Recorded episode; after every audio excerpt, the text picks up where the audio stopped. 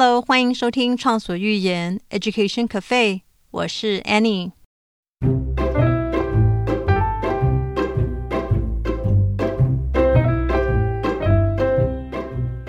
Hello，欢迎收听《畅所欲言 Education Cafe》，这是一个分享国际教育资讯以及故事的 Podcast。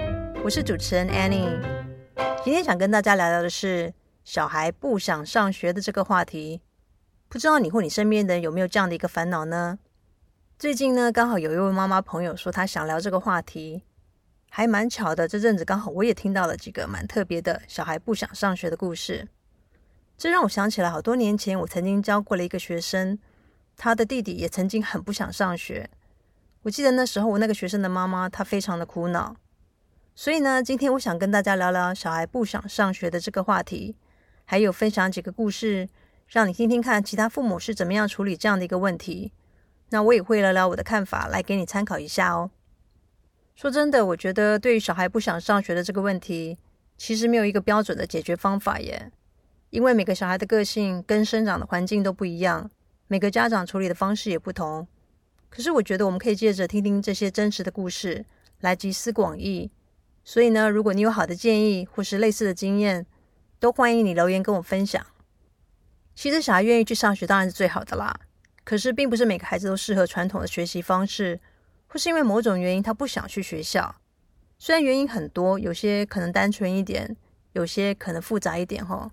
可是我觉得大部分都跟这四个原因有关系。第一个呢，可能是社交 （social skills） 方面的原因哦，比方说跟同学相处不好啊，或是被霸凌啊什么的。第二个呢，可能跟学业 （academic） 有关，比方说觉得学校太无聊啊、太难呐，对学习感到负面呐，或是不喜欢功课或是考试什么的。那第三个原因呢，可能跟个性 （personality） 有关，比方说他的个性就是比较敏感，或是不适合那种严格的一些教法，也有可能他就是比较有自己的想法，不适合那种团体活动，或是根本就没有办法 follow 教室的一些规矩。那也有可能他在人数多的教室里就是没有办法专心上课。第四个原因呢，可能跟情绪 emotion 有关，可能是他情绪上感到焦虑，也许因为家里发生了一些状况。比方说，我就曾经听过一个小男孩，因为他爸妈离婚，那他跟妈妈，所以每次到了父亲节的时候，他都会感到非常的焦虑，他不想上学，因为他怕在学校做一些有关父亲节的活动，或被问到有关他爸爸相关的话题。那他不知道怎么样面对这样的一个情形。OK，今天想跟你分享的第一个故事呢，是我一个日本朋友他的小学一年级的女儿的故事。因为考量他的个人隐私啦，所以我不会用他的真名，我帮他取了一个名字叫做小圆。小圆的不想上学的故事其实非常的单纯，我觉得还蛮有趣的，所以我想跟你分享。小圆是一个从小就很有自己想法的一个一年级的小女生。她有一个小她几岁的弟弟，她跟这样的感情也很好。然后他爸妈跟他相处的方式呢，比较像朋友。从小很尊重他的想法，让他自由的发展。那有一天哦，小云突然跟他爸妈说，他星期一不想去学校。为什么呢？他说，因为他其实一直觉得学校放假应该放三天，周末只有放两天，实在太短了。他觉得根本就玩的不够，也没有办法好好的休息。小云的妈妈听着，觉得真的是蛮有道理的耶，因为连他有时候也会觉得好想放三天的假。小圆接着说：“如果我可以连休三天，那三天后，我想我一定会更精神百倍的去上学。我在学校也应该能学习的更好，玩得更开心。改天我想试试看，星期一不上学，实验看看。”Well，小圆的爸妈答应了他翘课一天。于是，小圆在某一个周末后，加放了一天私人假，待在家里。而且，他隔一天真的一大早自动的起床，还真的满满 power 的去学校。小圆的妈妈说，小圆大概每三个月吧，会要求放这样一个不上学的假。小圆的爸妈也觉得三个月一次其实还好，不是那么的频繁，而且小圆也没有学业跟不上的问题，所以他们也就答应他这么做。我觉得父母跟孩子之间的信任、沟通啊，跟尊重，真的还蛮重要的。小云的父母相信他是真的为了星期一上学能更有能量而放个私人假。那小云也很放心、很自由的跟爸妈讲他的想法，让他能偶尔不去学校上课。他们平常在家里其实很注重亲子对话，我很好奇哦，如果你是小圆的爸妈，你会怎么做呢？欢迎你留言跟我分享你的想法哦。OK，那我们来进入第二个故事啊。其实第一个故事算是一个可爱型又是实验型的不上学的故事啦。可是这个第二个故事呢，就属于比较严重一点的不想上学的故事哦。那这是一个我以前在国际学校教过的一个学生他弟弟的故事，在这里我会叫他小凯。小凯呢是一个个性温和、友善、有点幽默感，可是有时候有点有点愣愣的一个小男孩。他在念幼稚园小班的时候很喜欢上学，可是到了大班以后就突然变得很不想要去学校。原因有好几个，一个呢是他不喜欢做功课。所谓的做功课呢，就是练习大小写的英文字母 A B C 啊。他非常讨厌写功课。他跟他妈说了，可是小凯的妈觉得练习写 A B C 也不是一个很难的事情，所以还是鼓励他继续做功课。除了不喜欢功课以外呢，小凯对于大班的老师跟女同学有很多的意见，很多的不满哦。他的大班的老师是属于比较没有经验的新老师啦，他不是很会管秩序。所以班上常常有人会吵架或是发生争执，然后这个班上呢，刚好有几个比较大方啊、表现能力强，然后个性也很强的小女生。每次有人吵架，老师通常都会比较听这些表表达能力比较强的小女生的说辞，啊，这就让小凯跟班上的小男生心里觉得很不公平啊。然后可是自己又说不上、说不过班上的女生，所以心里觉得很闷啊，又很委屈，也越来越不想要去学校。小凯的妈妈虽然听了小凯的抱怨，可是他当时因为每天需要忙进忙出的照顾自己生病的妈妈，那时候他妈生病，所以嗯，他也想说小凯可能只是发发牢骚，说完大概就没事了，所以他没有特别把小凯的抱怨放在心里去，每天还是照常的送他去学校。那后来小凯抱抱怨次数多了，小凯妈还是有去跟老师提了一下，说小凯不想上学的这件事情。老师有说他会注意，可是事实上教室的情形并没有太大的改善。后来小凯碰到了两件事情，这终于让他累积已经很久的情绪爆发出来。那第一件事情呢，是他听了一个小男孩的怂恿，做了一件错事。他把班上一个小女生的文具用品，就是一个胶水盖啦，丢到垃圾桶里。那后来这件事情被发现了，那当然就被大人训了一顿。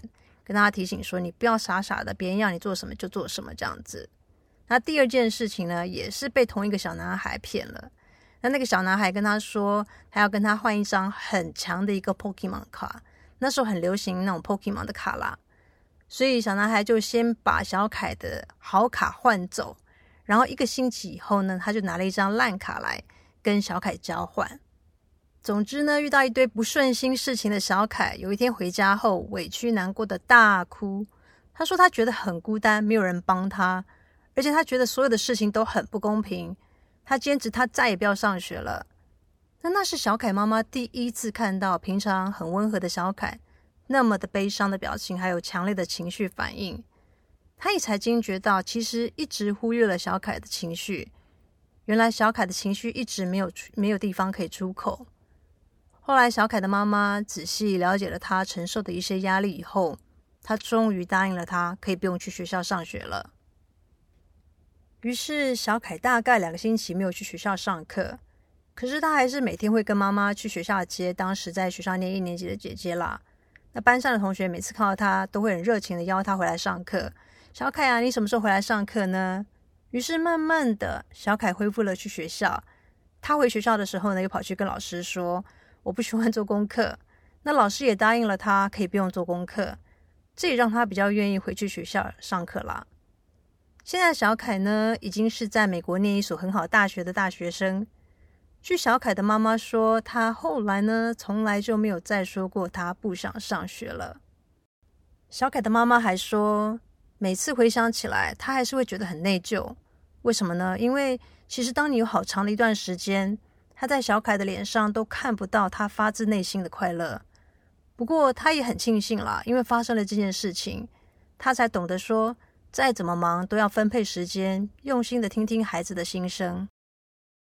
我觉得小凯的故事其实虽然跟社交、学业、个性、情绪都有关系，可是我觉得最关键的原因可能是情绪的这个部分，他的心情没有被了解或者认可，然后他的不满啊或是委屈的情绪没有出口，于是他的情绪爆发了。我觉得其实小孩跟大人一样，都需要被别人 acknowledge 他的感受。很多的时候，大人可能太忙，或是觉得小孩在意的事情都是小事，而容易忽略了小孩觉得重要或是在意的事情。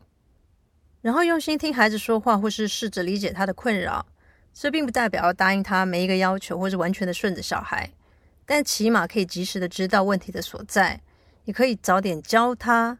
或是跟他一起讨论解决问题，还有处理事情的方法，而不是帮他解决事情。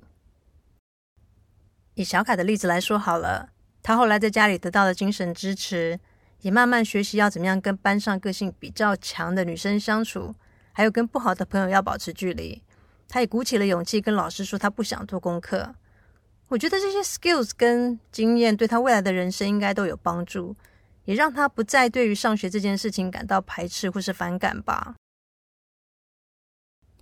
OK，那我们来聊聊今天的最后一个故事。这是一个名字叫小帆和 （Obata Kazuki） 的一个日本年轻人的故事。我们叫他小帆好了。小帆的求学过程真的还蛮特别的。他从小学就开始不上学，然后长达十年的不登校。不登校不斗过，也就是不上学的意思。不上学呢，一般给人家的印象是比较负面的。可是没想到，小帆不仅在高中三年级的时候成立了他自己的公司，还顺利的进入了国立大学念书。甚至呢，他曾经在 Global Shaper Community 里被选为优秀的国际青年领袖。然后呢，他也利用 Social Media 来宣导“不登校并不代表不幸”的这个口号。他希望能够改变大家对于不去上学的小孩的偏见哦。还有改善这些小孩子在社会上被孤立的情形，因为他自己本身也有这样的经验。小帆呢，他从幼稚园开始就对上学有违和感，他一直很不能适应。比方说呢，他不喜欢在大家面前唱歌跟表演，就跟很多幼稚园小朋友一样，他只喜欢在沙堆里自由的玩沙。可是从幼稚园开始，他就觉得在学校根本就没有办法做他自己喜欢的事情，然后他常常觉得被逼着做他不喜欢的事情。上了小学以后，他对于上学的违和感越来越强烈。他不喜欢上学，可是更令他讨厌的是学校的营养午餐。没错，营养午餐，他吃不习惯。不过他更讨厌的是学校营养午餐配的牛奶，他喝了就想吐。他很讨厌喝，可是老师偏偏还是要他喝，然后再跟他说牛奶对身体健康啊，而且不喝很浪费。他觉得很不合理，跟老师辩，可是一点都没有用。老师说他是强词夺理。要他乖乖的喝就是了。于是他对于上学这件事情越来越反感。虽然他妈妈站在他这边，可是因为他爸爸是一位中学老师，那因为顾虑到他自己如果不去上学会对爸爸有影响，所以小帆还是忍耐的去学校。可是因为他不喜欢上学，所以他就常常找各种各样的借口来请假。然后次数一多，同学就开始取笑他，说：“哦，你又开始请假了哦，你又开始翘课了。”那虽然他跟他爸爸说他还是不想上学，可是他爸爸还是不同意，所以呢就这样子恶性循环了大概三个月以后，有一天小帆因为在学校被同学霸凌，所以呢他爸爸终于答应了他可以不去学校，不去上学。于是，在他上完二年级的第二个学期之后吧，小帆终于不再去上学了。不上学以后，小帆一个星期三次的早上都会去适应指导教室。有人称它为教育支援中心，那那是一个什么样的地方呢？基本上就是日本政府为了这些不去上学的学生所提供的教室。每一个县市都有这样的一个教室，这是免费的啦。那目的呢是让这些不去传统学校上学的小孩有一个另类的教室，可以让他们继续学习。最终呢，还是希望他们可以慢慢的回归到一般学校。所以你只要出席这样的一个指导教室，你就可以被认定你有在上学的意思。你也可以跟一般学生一样，可以继续的升学。据说呢，在适应指导教室里的老师也是专业的老师，然后学生也有他的上课 schedule，例如数学啊、体育、自然科学也有下课的时间。可是跟一般学校不大一样的是，这边的老师不会去逼学生念书，也就是说，学生基本上是自学，然后他们有问题的时候再问老师。学生的人数一般来说也不多，都是小班制的，然后年龄也都不大一样。小帆在这个教室里跟同学相处的非常愉快。他念书的时候有问题可以问老师，然后他也有更多的时间可以选择自己想做的活动，像是打羽毛球啊、桌球、下围棋，甚至他在学校里面玩 card games。早上上课，下午的时候呢，小帆会去爸妈帮他安排的课程，例如游泳课啊、足球课。说真的，他并不喜欢爸妈帮他安排的课，可是他还是去了。为什么呢？因为他觉得他毕竟不用再去一般的学校上课。所以呢，他自己也觉得自己需要做某种妥协，还有配合吧。然后一年以后，原本气得不跟小帆说话的小帆爸，他看到了小帆不去上学以后，反而表现越来越好。然后他在指导教室也交了朋友，跟同学的互动也非常好。于是他就慢慢的接受了这种非传统的学习方式。就这样，小帆念完了小学还有中学，虽然他没有上一般的学校，可是还是参加了学校的毕业旅行。还有去学校参加围棋社，因为他有了更多的时间做他自己喜欢的事情，所以他的围棋下的非常好。然后他的 card games 啊和电子游戏也很厉害。他参加过全国围棋还有游戏大赛，然后他曾经拿过合歌山县的 card game 大赛的第一名。不止参加比赛哦，他还曾经协助这些 card game 的主办单位举办一些游戏大赛。这些成功的经验呢，都让他对他自己越来越有信心。在高中的时候，小帆决定好好念书。他白天打工，晚上上定时制高中，那也就是所谓的高中夜间部的意思了。因为他找到了学习的目标，所以呢，虽然他当时的学历只有中学的程度，可是他努力的想要迎头赶上，而且他从来不请假，甚至呢，他还得了全勤奖。这真的是一个很大的一个转变。后来呢，在他高中三年级的时候，小帆成立了一个宣传公司，一个利用 social media 来做各种活动宣传的一个公司。他的公司呢，曾经参与了日本和歌山县的一个地方创生的 project。后来呢，他因为成绩非常优异，所以他通过了推荐考试，而进入了和歌山大学念书。然后他甚至呢，曾经在 Davos Forum。世界经济论坛的 Global Shaper Community 里，被选为优秀的国际青年领袖。我觉得小帆的故事还蛮 inspiring 的。他改变了很多人对不上学小孩的刻板印象。他呢，反而是因为选择了这种非传统的学习方式，才比较有时间还有空间去尝试各种他真正有兴趣的事情。以小帆的故事来说，我觉得他不上课的原因，应该主要跟他的个性有关。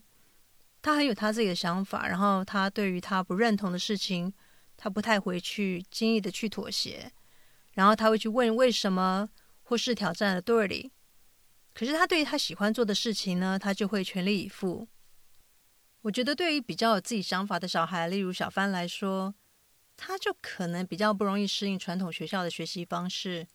我觉得他可能更适合比较弹性一点啊、自由一点的学习环境。我觉得他这样也比较有学习的动力，你觉得呢？这就是我今天想跟你分享的三个故事，三个不同个性的孩子，他们各有各不同的不上学的理由，可是他们都很幸运的得到他们家人的 support 还有理解，他们到现在都还是很喜欢学习。谢谢你收听今天的节目。如果你或你身边的人刚好面临小孩不想上学的烦恼，我希望今天的节目内容对你来说有点帮助，也希望你能找到适合你的小孩的学习方法或是环境，让他更喜欢学习，也让他可以好好的发挥他的潜能。如果你喜欢这个节目，麻烦你在 Apple Podcast 或是 Spotify 给我五颗星，这会帮助这个节目让更多人能够听得到，也对我来说会是一个很棒的鼓励。同时，也欢迎你将这个节目分享给你身边你觉得对我们的内容会有兴趣的朋友，还有也欢迎你留言给我。我的 email 是 annie dot cafe at gmail dot com，或是你可以在 Instagram 跟我交流。我的账号是 annie dot education cafe。那 thanks，我们下次见喽。